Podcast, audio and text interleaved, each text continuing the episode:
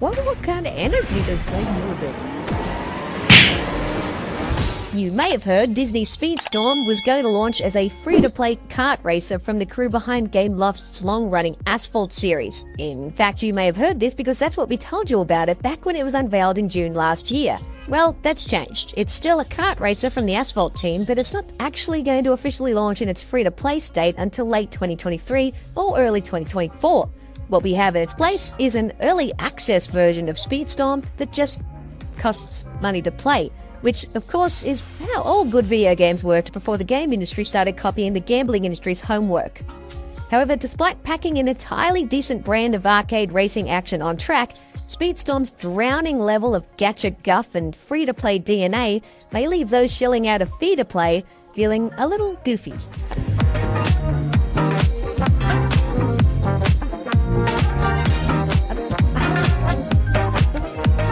Those of you curious about how Speedstorm's early access program works and what you'll receive for your money beyond simply being able to play it, a 5,000 word FAQ awaits you on its official website.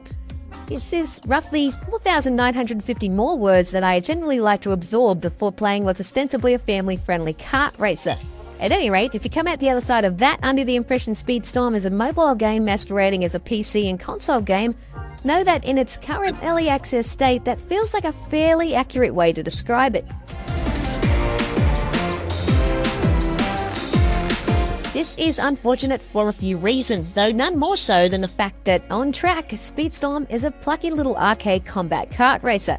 It's got a great drift feel in particular, with easy mid-slide adjustment that allows us to open them up into long, low-angle power slides. There's also a really satisfying ability to transition between drift directions very smoothly. With responsive controls and a good sense of weight to the karts as they jostle on track and crash back to the course from jumps, I really don't have any complaints about the handling at all. And that's obviously a massively crucial part of any kart racer equation. That, and four player split screen, which thankfully Speedstorm has, albeit only on PS5, Xbox Series consoles, and PC. PS4, Xbox One, and Switch only get two player. There are also some interesting layers to the combat, with items able to be used in different ways depending on how you activate them. For instance, a fire pickup can be tapped to send flames licking from the side of your kart that will stun any opponents you touch, or charged over a few seconds to trigger a blast all around you that can knock out multiple other racers simultaneously. The jellyfish pickup can be triggered to make you temporarily invisible, or it can be charged to become an attacking force field that will actually explode to take out opponents. Gotcha. Just like a real jellyfish. There's just a little more depth to the combat here than usual, and I can appreciate that.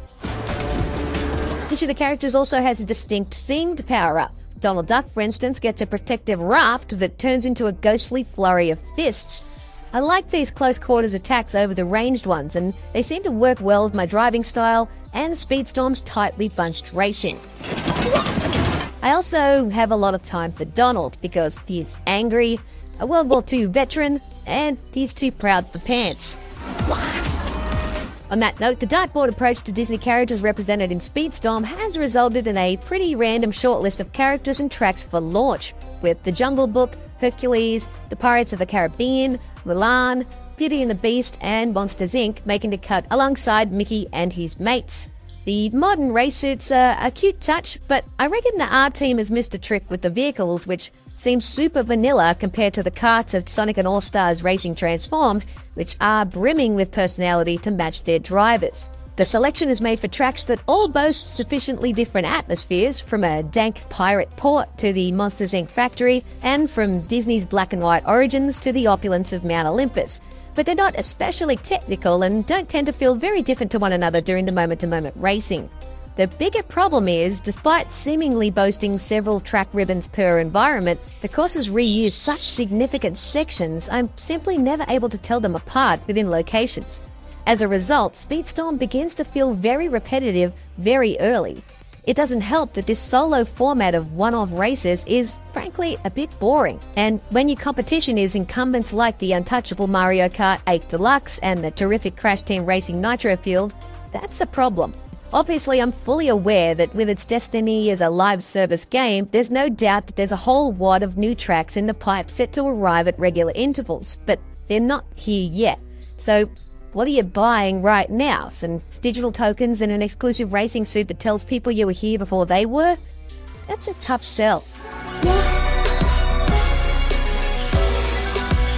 This brings us to the point where this 40 year old dad checks out both physically and spiritually because gacha style, mobile inspired upgrade and currency systems are like absolute kryptonite to me. Put clearly, the sheer amount of menu nonsense and overlapping economies in Speedstorm is simply absurd. Tokens are blue. You earn these from completing objectives during races, and we will apparently be able to buy tokens to access locked content faster. Then there are tokens that are like tokens but yellow. These are season coins. You get these from moving through the Golden Pass, which is Speedstorm's Battle Pass equivalent. I bought that with a Golden Pass credit. That's another currency that came with the early access pack, separate to the tokens and season coins. Then there are seasonal tickets and universal box credits, which seem like tokens but they're purple. Also separate are the multiplayer coins, which are tokens that naturally come from competing online. There's ranked multiplayer racing where you take your characters in at whatever level you have them, and regulated racing where racer stats are standardized. I've won races in both, but kart racing seems quite soulless against strangers, and I can't understand the appeal. It belongs on the couch, if you ask me. You'll have to do it if you want to use the Speedstorm shop, though, because sometimes things cost multiplayer tokens. However, some other things cost blue tokens, and some things cost yellow tokens. Sometimes they cost the purple one, because why not? Sometimes items are just there, a la carte, and sometimes they're in a blind box. Did I mention there are different types of boxes? There are different types of boxes. Then there are racer shards, which are essentially another currency you use to unlock races and upgrade your character's star levels. And then there are upgrade materials, which also stack as basically another currency you need to upgrade your characters. You'll need to do that to keep up with the competition. This stuff can be found in the loot boxes you earn playing, rewarded via the Golden Pass, or simply bought from the shop with one of several currencies. Maybe in a box, maybe not. Are you still following? Because, frankly, I don't think I am anymore. The mechanical monkey in my brain just backflipped off a building. I haven't even got to the crew mechanic, which appears to be JPEGs of other random Disney characters here to be another thing you need to upgrade. Are kids meant to understand this? This doesn't sound like a game, it sounds like a job.